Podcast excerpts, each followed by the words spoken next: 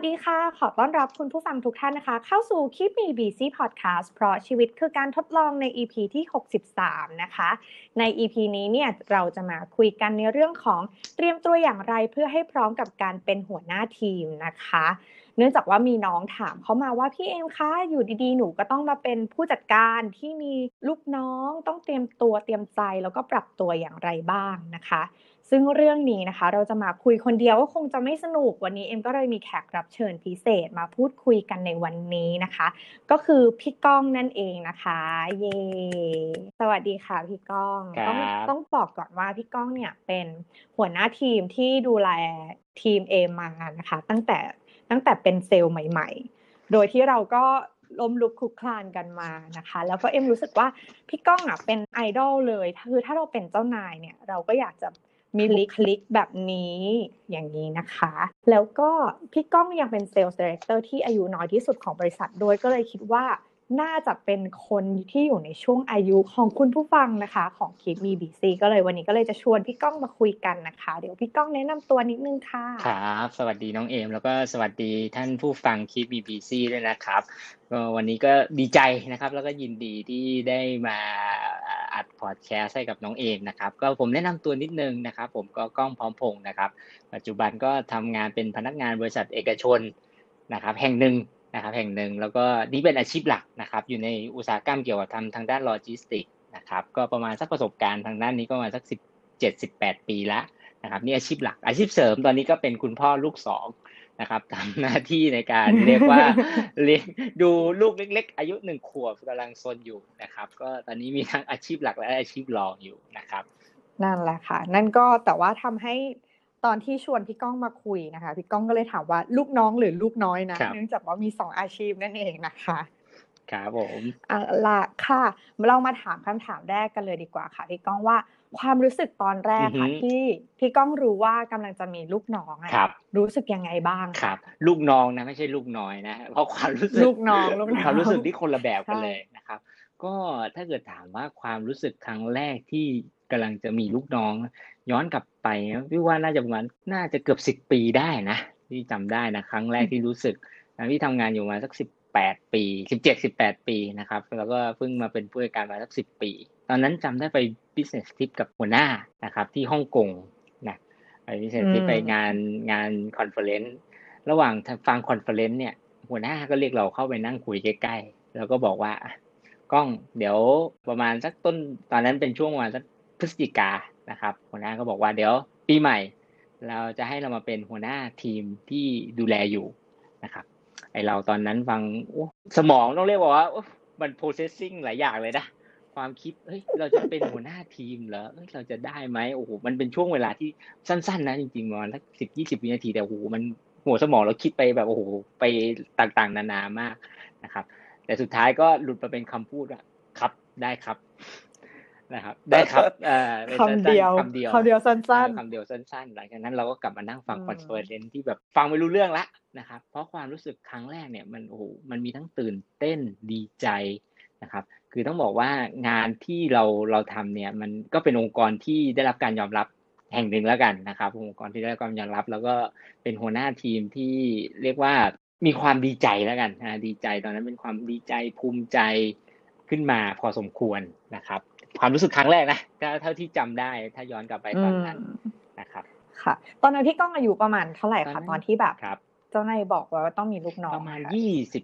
เก้านะนะยี่สิบเก้าอ่ายี่สิบเก้าปีใช่ครับ ตอนยี่สิบเก้ายี่สิบเก้าใช่โอเคแล้วแถมประสบการณ์นี่คือได้รับรู้ตอนอยู่ต่างประเทศด้วยโอ้โหเราก็แบบโอ้โหช่างเป็น international สุดๆใช่ใช่แต่แต่มีประเด็นหนึ่งนะ คือณตอนนั้นที่เรารู้ตอนที่เรารู้ครั้งแรกคือเราดีใจ แต่พอผ่านช่วงเวลามาสักพักหนึ่งพอเราเริ่มโตเนี่ยครับเราก็มีเห็นน้องๆที่มีความรู้สึกแบบเดียวกับเราเหมือนกันนะต้องต้องบอกน้องเอมอย่างนี้ มีอันหนึ่งที่ ที่เป็นพอยที่พี่เรียนรู้ตอนพอเริ่มโตขึ้นแล้วกันนะไม่ใช่นะ ตอนที่เพิ่งรู้เป็นครั้งแรกตอนที่เราเริ่มโตขึ้นเนี่ย บางครั้งพี่ก็เห็นน้องๆพอได้รับเป็นผู้จัดการเนี่ย สิ่งหนึ่งที่ต้องระวังคือ โอเค เรารู้แหละ เราดีใจเราภูมิใจที่เราได้เป็นหัวหน้าคน แต่ต้องไม่เหลิงอ่าต้องไม่เหลิงพี่เคยเจอน้องที่เขาแบบว่าเฮ้ยโอเค พอเขารู้ว่าเขาเริ่มเป็นหัวหน้าเนี่ย กลายเป็นว่าเขาโอเค มันดีใจจนกลายเป็นเหลิงไป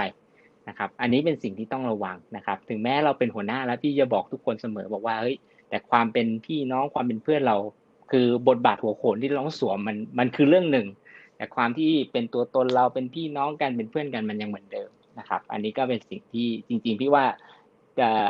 เป็นสิ่งที่พี่เรียนรู้ในช่วงที่ผ่านมาแล้วกันนะครับ อืมโอเค เอ็มก็คิดว่า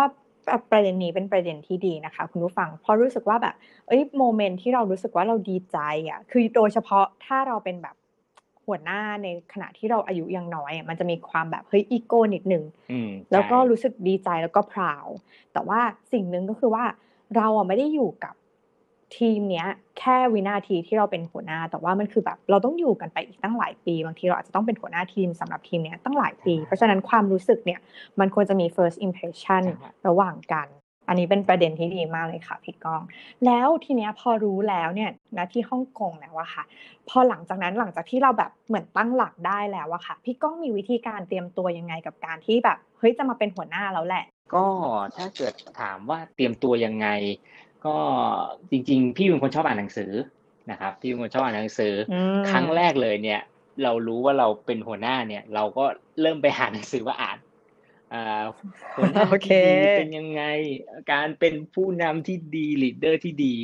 นะครับ ซื้อมาโอ้หลายเล่มนะจำได้นะนั้นตอนนั้น อ่านไม่จบสักเล่ม และโดยอ่านไม่จบสักเล่ม แล้วโดยส่วนตัว พี่ก็ว่าไม่ work อ่า นะครับ เพราะว่าคือต้องบอกว่าทำไมไม่ work คือเขียนเรื่องการเป็นหัวหน้าที่ดี มันในภาคทฤษฎีอะมันมันคือโอเค เราอ่านเข้าใจภาคทฤษฎีนะแต่เวลาไปปฏิบัติมันเป็นคนละเรื่องเลยนะมันมันแตกต่างกันโดยสิ้นเชิงจริง ๆนะครับตอนนั้นเนี่ยโอ้โหคือพออ่านแล้วอ่านไม่จบสักเล่มแล้วก็ไม่ work สิ่งหนึ่งที่ที่เราเราเราเริ่มมานั่งคิดกับตัวเองว่าเฮ้ยโอเค ทุกคนก่อนจะมาเป็นหัวหน้าเนี่ยมันน่าจะผ่านการเป็นลูกน้องมาก่อนนะ ไม่อ่าโดยเฉพาะการเป็นพนักงานบริษัทนะ คือไม่ไม่นับการเป็นเอาองเทอร์เพเนอร์แล้วกันนะครับ การเป็นบริษัทเนี่ยที่เชื่อว่ามันคงมันควรจะต้องผ่านการเป็นลูกน้องคงไม่มีใครเข้ามาปุ๊บได้เป็นหัวหน้าเลยนะครับเพราะฉะนั้นอาจจะอาจจะมีแต่น้อยอาจจะมีแต่น้อย แต่อย่างของพี่เองเนี่ยที่ต้องบอกว่าก่อนที่พี่จะมาเป็นหัวหน้าเนี่ยพี่ผ่านหัวพี่พี่เคยมีหัวหน้าอย่างน้อยที่เป็นไดเรกจริง ๆ เนี่ยวันละเกือบสิบคนได้นะ เฮ้ยสิบคนเลยคนเลยสิบคนเลยนะพี่ก็ยังนั่งตอนมานั่งคิดเนี่ยเออเราก็เป็นสิบคนเหมือนกันนะซึ่งความโชคดีของพี่เนี่ย คือต้องบอกว่าเจ้านายที่พี่เจอหรือว่าหัวหน้าที่พี่เจอเนี่ยส่วนใหญ่ต้องบอกเขามีข้อดีมากกว่าข้อเสีย อ่านะครับ เพราะฉะนั้นพี่ก็พยายามดึงข้อดีต่างๆของของพี่ๆทุกคนที่พี่เคยเป็นหัวหน้าพี่มาก่อนเนี่ยมาใช้นะครับ อ่าว่าเฮ้ยคนนี้ เรื่องนี้สิ่งที่พี่เขาทำเออเป็นเรื่องที่ดีนะเออคนนี้เช่นแบบเขามีการสื่อสารตลอดเวลา มีการคอมมูนิเคตกับลูกน้องตลอดเวลา มีการทำให้ดูเป็นตัวอย่างอะไรแบบนี้ครับ พี่ก็จะดึงสิ่งที่ที่เราเคยเจอจากหัวหน้านะครับ วิธีการที่เขาทำแล้ววิธีการที่เราชอบเอามาใช้นะครับ แล้วก็มาเตรียมตัว อันนี้คืออย่างหนึ่งที่พี่พี่คิดว่ามันมันเป็นประโยชน์แล้วก็น่าจะเอามาใช้ได้นะครับ ประเด็นนี้น่าสนใจคือถือว่าถ้ามอง เหมือนในแง่ดีก็คือว่าพี่ก้องอะผ่านเจ้านายมาหลายคน ซึ่งเอ็มเชื่อว่ามันเป็นประเด็นที่ดีนะคะ ที่เมื่อกี้พี่ก้องพูดว่าเฮ้ยเจ้านายแต่ละคนอะเขามีข้อดีมากกว่าข้อเสีย เพราะว่าจริง ๆ แล้วตอนเนี้ย เวลาที่เราจะบ่นเจ้านายอะไรสักอย่างหนึ่งเรามักจะหยิบข้อเสีย ของเจ้านายมาแล้วก็แบบพี่คนนี้ชอบอย่างนั้นอย่างนี้อย่างงนแต่ว่าจริง ๆ แล้วในแต่ละคนเขาก็จะมีจุดแข็งของตัวเอง แล้วก็มีสไตล์ที่ไม่เหมือนกันนะเอ็มคิดว่าพี่ก้องผ่านมาสิบคนนี้ก็คิดว่าสไตล์แต่ละคนคือสิบสไตล์แน่นอนแต่เสริมต้องเอ็นนิดนึงถึงแม้นะพี่ยังบอกว่าถึงแม้เราเจอคนเจ้านายที่แบบนิสัยแย่จริงนะแต่ถามว่าถ้าเรามองจริง ๆ เนี่ย เราก็มีสิ่งที่เรียนรู้จากเขาได้นะเรียนรู้ว่าอะไรที่แบบเนี้ยเราจะไม่ทำเมื่อเราเป็นหัวหน้า อุ้ยอันนี้พี่ก้องคิดเหมือนเอมเลย โอเคใช่ เวลาที่เราเจอหรือว่าเราเคยประสานงานอะไรกับใคร แล้วรู้สึกว่าเฮ้ยไม่น่ารักเลย เราไม่โอเคเลยแบบเนี้ย เราก็แค่จะจำไว้ว่าโอเค เมื่อโตไปอะ เราจะไม่ทำแบบนี้ เพราะว่ามันจะทำให้อีกฝ่ายหนึ่งเขารู้สึกแบบนี้นี่เองนะคะอันนี้ก็เป็นประเด็นที่ดีดีมากๆเลยค่ะพี่เสริมอีกนิดหนึ่งคือการที่เราดึง เขาเรียกว่าดึงจุดแข็งของแต่ละคนมาเนี่ยที่อยากบอกว่าอยากให้ดึงดึงเมธอดมานะครับ อย่าดึง personality เข้ามาใช้นะครับ ในขยายความนิดนึงโอเคคือว่าดึงเมธอดก็คือดึงวิธีการนะครับ แต่อยากให้ personality เนี่ยมันยังเป็นหรือว่าความเป็นตัวตนของเรามันยังเป็นตัวเราอยู่ อย่าไปดึงความเป็นตัวตนของเขาออกมา นะครับ พี่ก็เคยเจอ พี่ก็เคยประสบความประสบกับตัวเองนะ บางครั้งเราแบบเออเราไปไปทำงานในหน้าที่หนึ่ง แล้วบางครั้งเราพยายามเปลี่ยนไปเป็นอีกคนหนึ่งที่เราเฮ้ยแบบนี้น่าจะดีนะ แต่มันไม่ใช่ตัวเราอะ ซึ่งพี่บอกเลยมันไม่ work อ่ามันไม่ work อืมเช่นพี่เพราะว่ามันก็จะเหมือนฝืนใช่ไหมคะมัพี่ก้องฝืนมันใช่ฝืนตัวอย่าเองงถ้าเกิดยกตัวอย่างง่ายอืมๆคืออย่างพี่เองพี่เป็นคนสไตล์ต้องบอกว่าเป็นคนคอมโพมไ s ์แล้วกัน นะครับก็คือเป็นแบบว่าแบบอารมณ์อร่วย เราไม่ใช่คนแบบเข้าไปเฮ้ยจี้แบบจิกจิกจิกอะไรแบบเนี้ยครับอ่าเราจะไม่ใช่แบบนั้น แต่บางครั้งพอเป็นคนคอมโพมไ s ์เนี่ยมันวิธีการบางครั้งเวลาไปสั่งงานลูกทีมอย่างเงี้ยบางครั้งเขาก็อาจจะไม่ได้ทำตามที่เราต้องการอะไรแบบเนี้ยครับ เพราะฉะนั้นบางครั้งเราก็ต้องมีการใส่ที่เป็นแบบว่า แต่จะให้เราไปจี้แบบเฮ้ยคุณต้องทำเดี๋ยวนี้ คุณต้องได้เดี๋ยวนี้ เมื่อไหร่จะเสร็จเมื่อไหร่จะเสร็จมันไม่ใช่ตัวเราไงอ่า เราก็เลยต้องเลือกอืมปรับวิธีบ้าง โอเค เห็นคนนี้แบบมาเลือกเลยเอ้ยการให้ deadline เมื่อไหร่จะเสร็จเออคุณทำคิดว่าเมื่อไหร่เสร็จครับอ่าถ้าเกิดเท่านี้เสร็จโอเคนะ เรารักษาเป็น commitment กันนะ อะไรแบบนี้คือดึง method มาใช้นะครับ แต่ยังคงความเป็นตัวตนเราอยู่ พี่ยังว่ามันน่าจะช่วยเราได้นะครับ อ่าอืมค่ะ อันนี้ก็เป็นประเด็นที่น่าน่าสนใจนะคะ ก็คือว่าคือเวลาที่เราอะไม่เป็นตัวของตัวเองอะมันจะรู้สึกฝืนแล้วเราเองอะแหละที่จะรู้สึกว่าไม่ comfortable กับมันรู้สึกแบบว่าฝืนฝืนใช่รู้สึกไม่เป็นตัวเองใช่เลย แล้วมันก็จะดูเหนื่อยใช่เนาะพี่ก้องเพราะว่ามันแบบมันไม่ใช่เราเท่าไหร่ถูกต้องเลยถูกต้องเลยครับ อืมอืมค่ะ อันนี้ก็เป็นอีกอันนึงที่แบบน้องๆนะคะ ที่กำลังจะเป็นหัวหน้าทีมเนี่ย เอ็มคิดว่า เรายังคงสไตล์ของตัวเองไว้อยู่ เรารู้ว่าสไตล์เราเป็นแบบนี้ แต่ว่าใด ๆ เราก็อาจจะต้องระวังว่าเฮ้ยสไตล์ของเราอะบางทีเราอาจจะแบบเป็นคนพูดตรง แล้วเราก็คิดว่าเนี่ยคือสไตล์ของเราเพราะฉะนั้นเธอต้องรับให้ได้ครับมันไม่ใช่ทุกคนที่ถูกรับต้องได้ถูกต้องคือเราต้องดูว่าสไตล์ไหนที่มันเป็นสไตล์ที่เราโอเค และทุกคนโอเคที่จะอยู่กับสไตล์ของเราบางทีอะหลายคนพูดตรงมาก ๆ ตรงแบบตรงจนแบบ น้องาเสียฝั่งใจรับไม่ได้อ่าคือแบบโอ้โหพี่เอาแบบใช่ปรับให้มันดูนิ่มนวลสักนิดนึงหน่อยครับ เออ เอ็มเคยเจอแบบเฮ้ยน้องพี่เป็นคนตรงๆนะอืมพี่เป็นครับคนตรงๆ เพราะฉะนั้นน้องต้องรับพี่ให้ได้ ซึ่งแบบอย่างเงี้ยก็เข้าใจอืมค่ะ ตรงแต่ก็ไม่จำเป็นต้องครับหยาบคาย ตรงแต่ก็ไม่จำเป็นต้องต้องทำร้ายจิตใจใช่ของอีถูกกต้องฝ่ายหนึ่งอันนี้ก็เป็นก็เป็นอ่าเรื่องเห็นหนึ่งนะคะ ซึ่งสไตล์ของเราอะ มันมันคงไว้ แต่ว่าก็ต้องพยายาม ระวังยิ่งโดยเฉพาะที่เราเป็นหัวใช่หน้าใช่เป็นด้วยเลยครับ แล้วก็ความยากล่ะคะอืมพี่ก้อง ความยากในการมาเป็นหัวหน้าทีม มันมีความยากอะไรบ้าง แล้วมันมีอุปสรรคหรือว่าสิ่งที่เราต้องต้องปรับตัวยังไงโอ้บ้าโหงในระหว่างทางต้องค่ะพี่จริง ๆ ความยากพี่แบ่งเป็นอย่างนี้แล้วกันนะครับ ก็คือจริงๆพี่ว่าการเป็นหัวหน้าทีมเนี่ย หรือว่าในในในการทำงานใดๆพี่อาจจะแบ่งเป็นสักสามด้านแล้วกันนะคือด้านแรก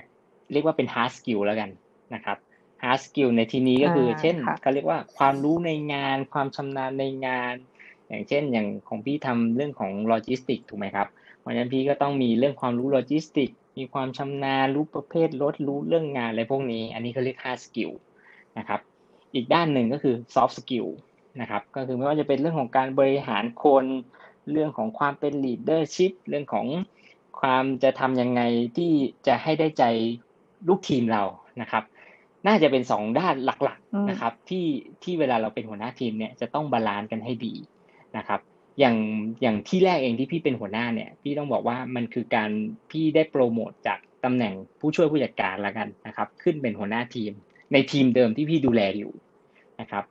อ่าเพราะฉะนั้นในเรื่องของ hard ค่ะ skill หรือว่าความรู้ความชำนาญในหน้างานเนี่ย พี่จะมีความชำนาญอยู่ละอ่า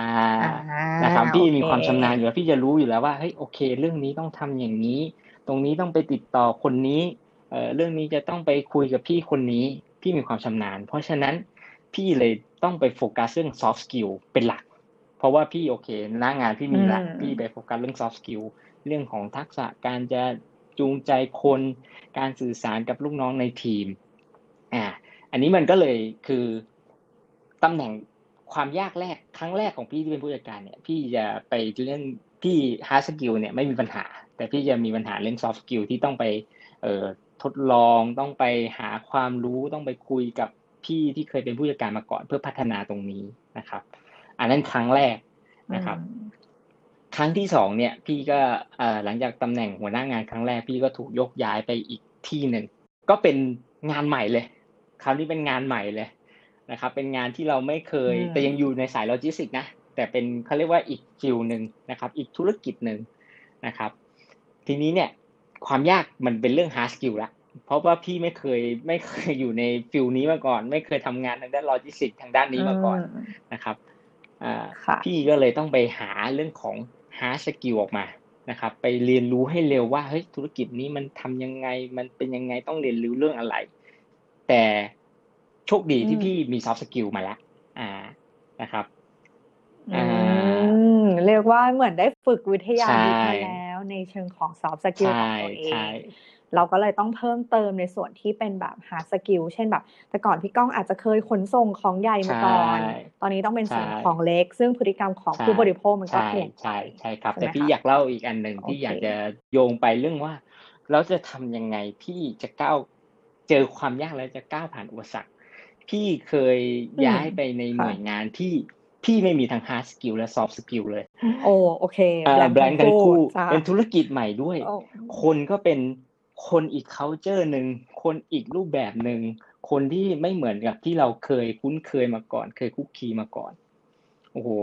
ตอนนั้นต้องบอกว่าพี่ก็ต้องโอ้โหเจอเจอแบบนี้นี่ ตอนนั้นก็ถือว่าเป๋เหมือนกันนะต้องยอมรับนะตอนที่อืมตอนที่ไปเจอแบบนั้นเพราะว่าโอ้โหเรื่องงานเรากลายเป็นเหมือนเด็กแบบบอกไปเลยอะต้องให้ เออเราใหม่เราใหม่ลยอะใหม่เอี่ยมต้องให้น้องมันมานั่งคอยบอกว่าให้พี่มันต้องตรงนี้ต้องไปอย่างนี้นะต้องติดต่อเรื่องนี้ความรู้เออเรื่องโลจิสติกส์ต้องขนแบบนี้อ่าอะไรแบบนั้น เราก็รู้สึกว่าเฮ้ยโอเคใหม่ด้วย เรื่องคนคนก็เป็น culture อีกแบบหนึ่งอ่าเป็น culture ใหม่ที่เราแบบเฮ้ยอ๋อเป็นแบบนี้ได้วยเหรอ มันไม่เหมือน มันไม่ใช่คนที่เราแบบคุ้นเคยมาก่อนอะไรแบบนี้นะครับ ตอนนั้นต้องบอกว่าเป๋เหมือนกันนะ แล้วแถมความยากยิ่งกว่านั้นก็คือว่า หัวหน้าคนก่อนที่พี่ไปแทนเนี่ยเขาเขาเรียกว่าเขาทำบริษัทไว้ดีมาก เออเต็มสิบเนี่ยเขาทำไว้อ่าเก้าจุดห้าใช่ละประมาณแล้วนะเต็มสิบเขาทำไว้เก้าจุดโอห้าเคเพราะฉะนั้นความเพคาดราะฉะหนั้วันงความสูคาดงหวังนี่แบบสูงปรี๊ดมากช่วงแรกที่พี่ไปเนี่ยโอ้โหอืมต้องบอกว่าเครียดเลยนะ การไปแทนโดยที่ hard skill เราก็ไม่ไม่ยังไม่ยังไม่แข็งแรงต้องไปหาเวลาเรียนรู้ soft skill เราก็ยังคือต้องบอกว่าคนข้างล่างยังไม่เชื่อเรา มาใหม่ความรู้ก็ไม่แน่นอะไรแบบนี้นะอืมอูตอนนั้นก็ก็เป๋พอสมควร เรียกว่าต้องปรับตัวเยอะ โอเคค่ะแล้วพี่ก้องปรับตัวกับอ่าคำนี้ยังไงคะในในเชิงของครับ hard skill ก่อนคือต้องบอกว่าในเชิงของ hard skill เนี่ย เราไม่รู้ว่าเราลงหน้างานจริงพี่ยังบอกงี้นะ อ่าคือไปดูหน้างานโอเคทำคือถามว่าเหนื่อยไหมต้องเหนื่อยอ่าเพราะเราแบบว่าไม่ไม่มีความรู้มาก่อนนะครับ เราไปดูหน้างานจริงทำงานดูหน้างานทำงานหนักเราก็ถามอ่าเราไม่รู้เราพี่โชคดีก็คือพี่เป็นคนไม่สนใจก็คือ ไม่ไม่ได้แบบต้องให้ตัวเองแบบดูดีตลอดเวลา เราไม่รู้เราก็ถามเอ่อถามไปเรื่อยถามไปเรื่อยๆดูไปเรื่อยๆสักพักหนึ่งมันเริ่มจำได้ มันเริ่มเข้าหัว hard skill เริ่มมา อ่า นะครับอ่าอืม hard skill ค่ะเริ่มมา ในส่วนของ soft skill เนี่ยก็ต้องบอกว่ามันเป็นเรื่องใจจริงๆอะนะ soft skill เนี่ยมันเป็นเรื่องใจล้วนๆนะครับ คือพี่ยึดว่า show don't tell อ่า ต้องบอกอย่างนี้อ่าอ่า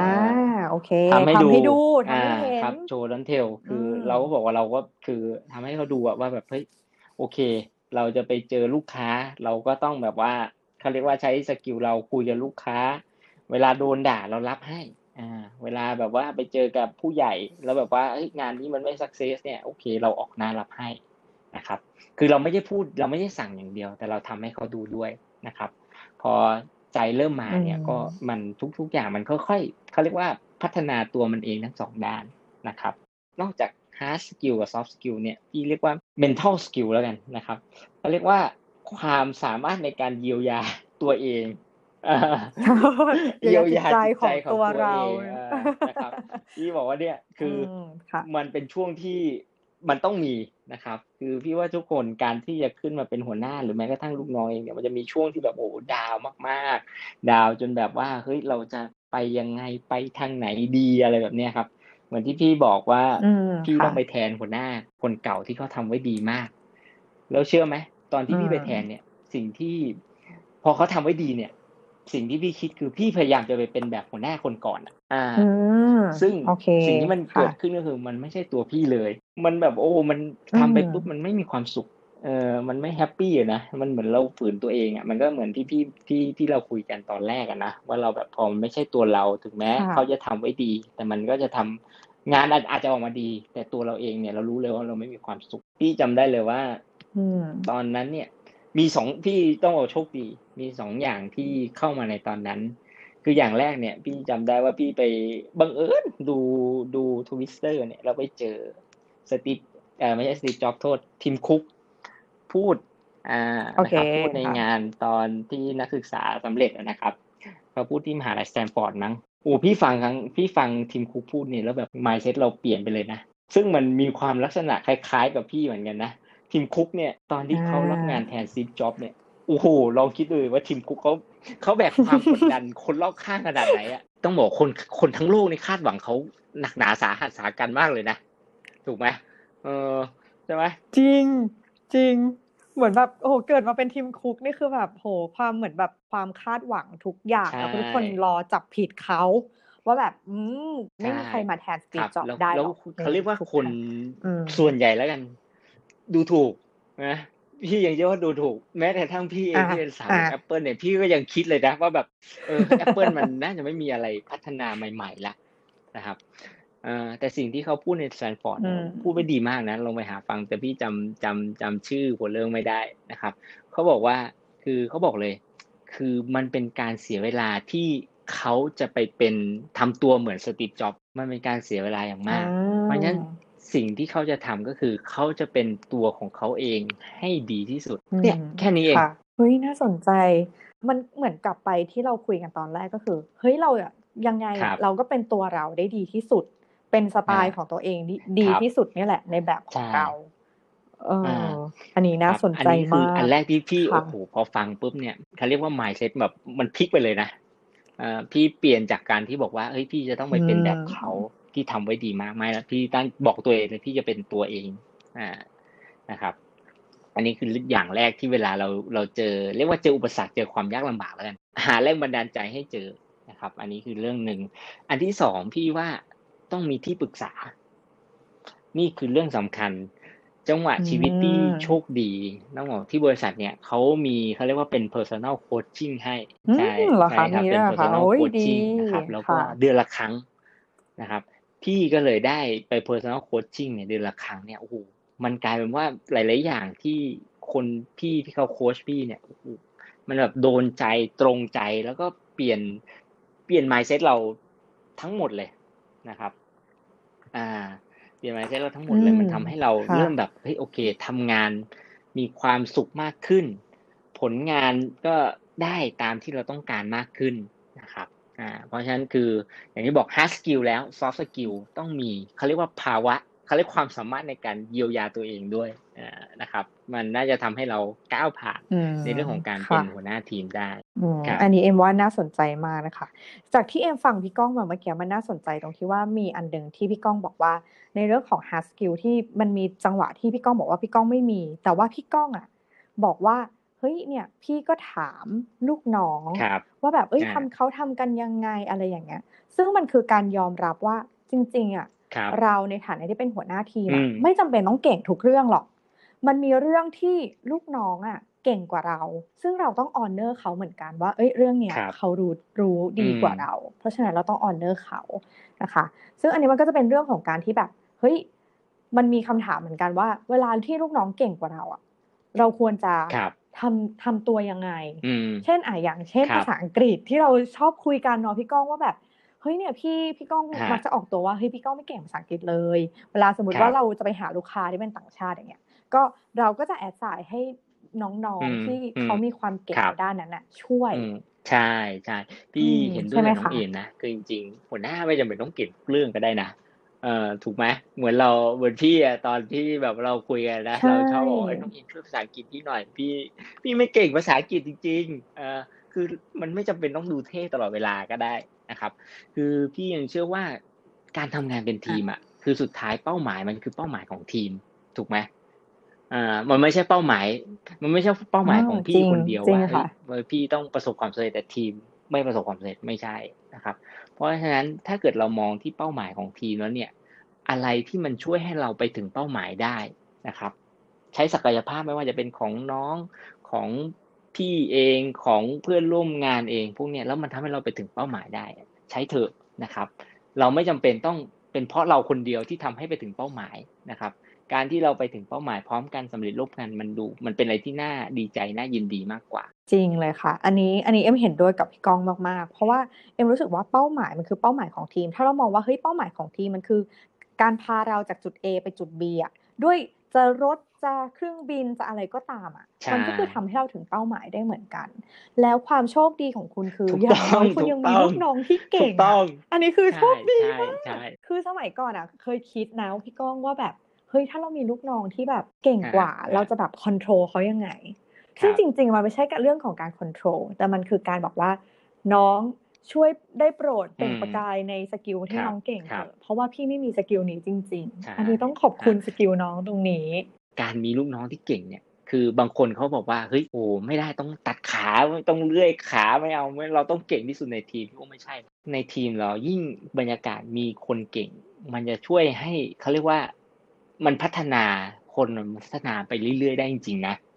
อืมคือทุกคนแบบคนนี้เก่งคนนี้เก่ง มันจะทำให้บรรยากาศของทีมเนี่ยมันผลักดันให้ทีมมันไปเรื่อยๆแล้วมันก็พัฒนาไปในทิศทางที่ที่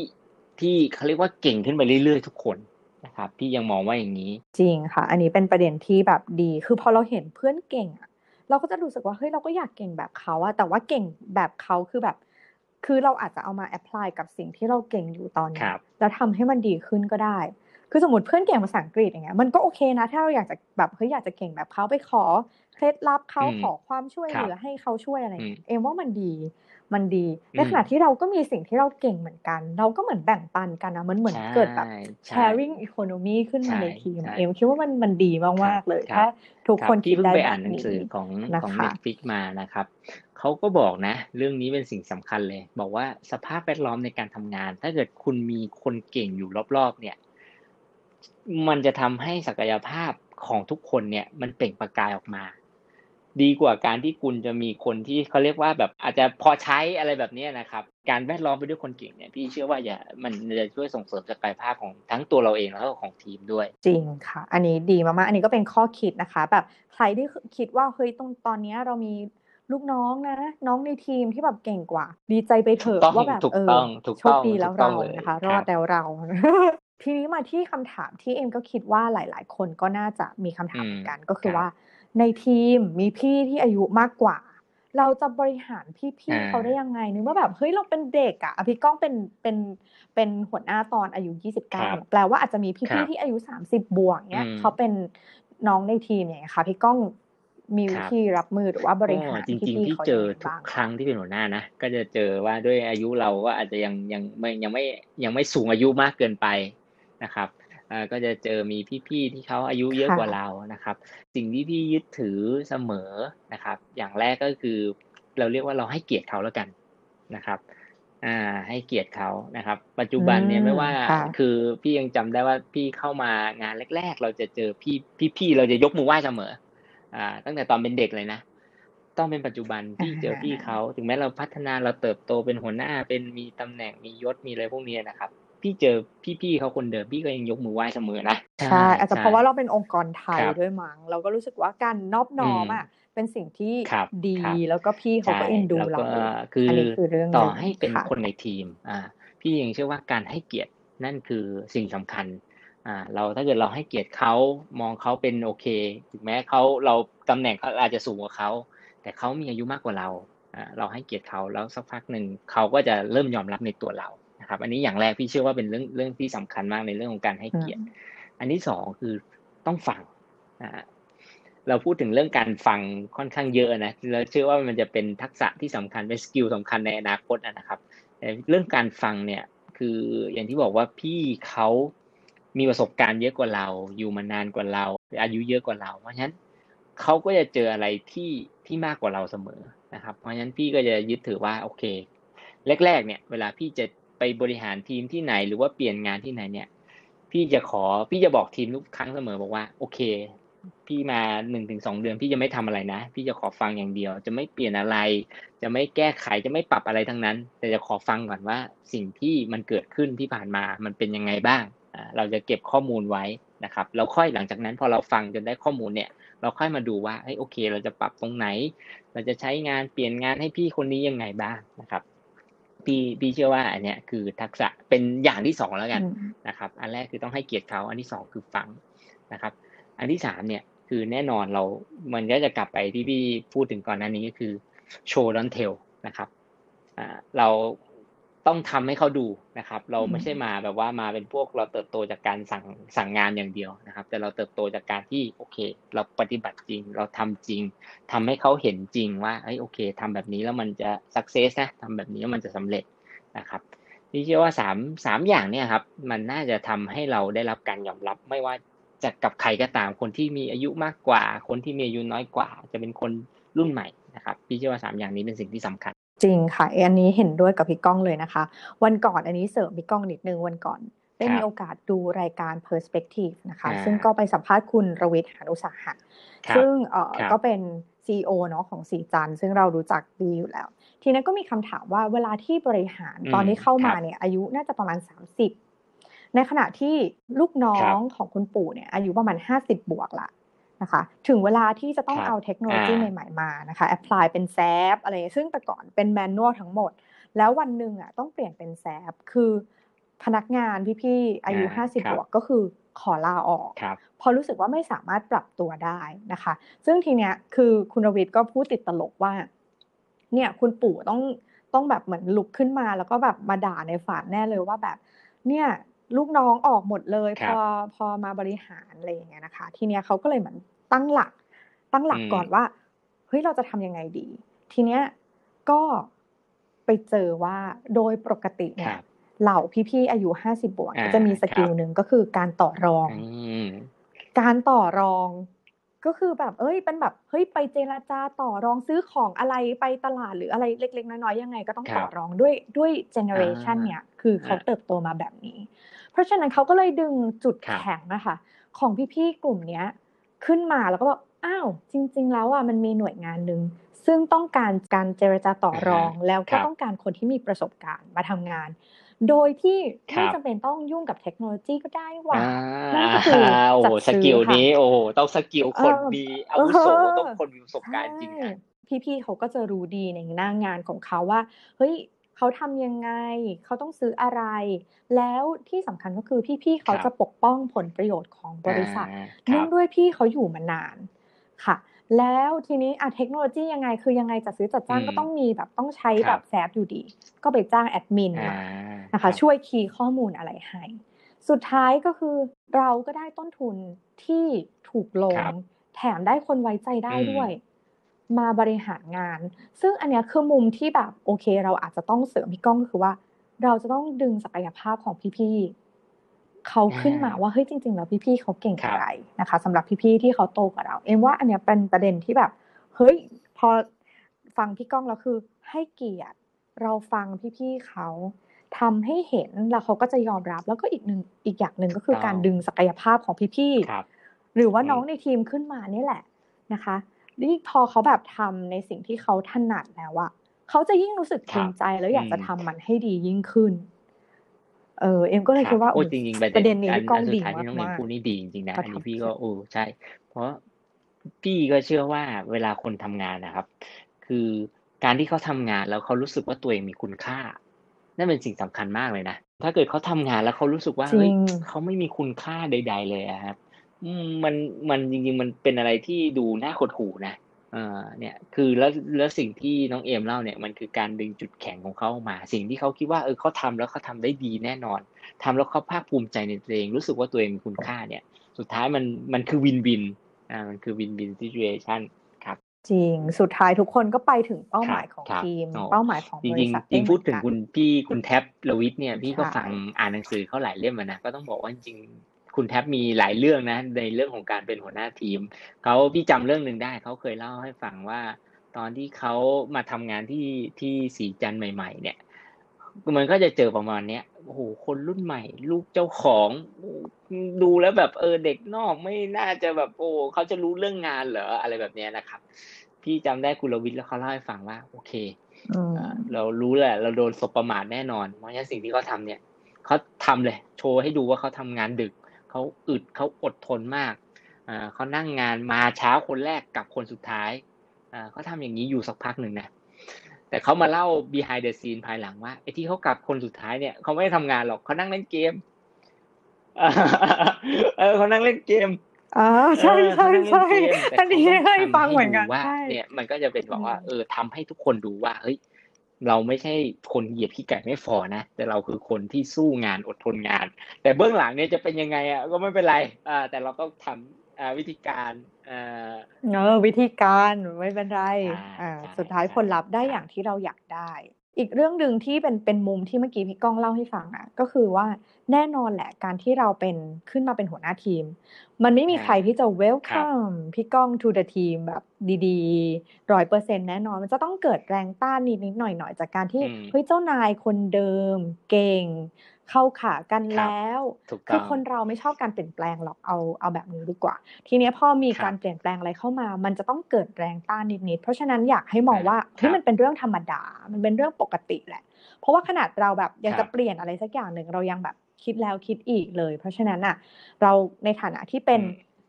หัวหน้าทีมเนาะคนใหม่ก็ต้องเปิดใจยอมรับว่าแน่นอนแรงต้านมี ในขณะที่เราอะเป็นลูกน้องมืออาชีพ เราก็ต้องโอเค เราก็ควรจะต้อง support อย่าไปปัดแข้งปัดขากันเลยเพราะสุดท้ายแล้วอะมันคือเป้าหมายของทีม เป้าหมายของบริษัท ทั้งนั้นครับ อะไรที่เคลื่อนที่ได้มันเคลื่อนที่ได้อะมันเคลื่อนที่เข้าหากันมันมีแรงเสียดสีเป็นธรรมดา อันนี้มันเป็นนะครับ สัจธรรมเราต้องยอมรับอันนี้คมคายมากคมคายมากโอ้โหใช่ใช่จริงค่ะพี่กองอะทีนี้คำถามสุดท้ายแล้วค่ะ อยากให้พี่ก้องอะฝากถึงพี่ๆน้องๆ ที่กำลังจะมาเป็นหัวหน้าทีมหน่อยว่า เออ อะนี่คือคำคมจากพี่ก้องพร้อมจะบอกว่าคำถ้าฝากถึงนะครับ คือต้องบอกว่าจริง ๆ ปัจจุบันอย่างของทีมพี่เองแล้วกันนะครับ ของพี่ต้องบอกว่าตอนนี้น้องๆ มันก็เป็นคนเจน ถ้าเกิดเจเนอเรชันแล้วกันนะก็บอกเป็นคนเจน Y อาจจะมีเจนเจนเจน Z หน่อยนะครับ แต่พี่เชื่อว่าน้องๆ ปัจจุบันเนี่ยจะเจอคนที่เป็น Gen Z แล้วก็อนาคตอาจจะเจอเป็นคน Gen Alpha นะครับ เพราะฉะนั้นบางทีความรู้หลายๆอย่างเนี่ยพี่ก็เชื่อว่ามันต้องปรับไปปรับไปเยอะแน่นอนอะวิธีการบริหารนะครับ บางครั้งเนี่ยเรื่องของเขาเรียกว่าไงอะการที่เด็กรุ่นใหม่เขาอาจจะไม่ชอบคนเจ้าโยเจ้าอย่างก็ได้ถูกไหมเขาอาจจะไม่ชอบไฮไลคีก็ได้นะครับ เพราะฉะนั้นการที่พวกเนี้ยมันก็ต้องปรับตัวไปตามสถานการณ์แต่พี่เชื่อว่าก็ฝากน้องๆว่าสิ่งสำคัญมันคืออย่างแรก อย่างอย่างเดียวแล้วกันนะที่พี่เชื่อว่ามันน่าจะใช้ได้ทุกสถานการณ์คือเรื่องใจทำยังไงก็ได้ให้เราได้ใจทีมงานนะครับ ถ้าเราได้ใจทีมงานแล้วเนี่ย ต่อให้งานมันจะหนักงานมันจะเหนื่อยยังไงเนี่ยพี่เชื่อว่ามันมันจะพาให้เราไปถึงเป้าหมาย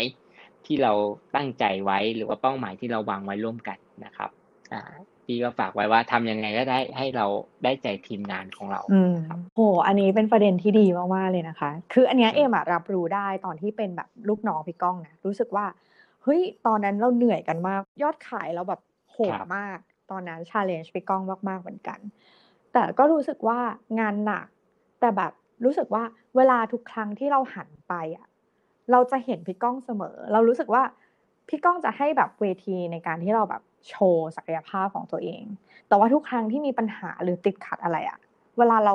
เราติดอะเราจะกลับไปหาพี่ก้องได้ แล้วรู้สึกว่า เออเนี่ยเดี๋ยวไปบอกพี่ก้องพี่ก้องจะช่วยเรา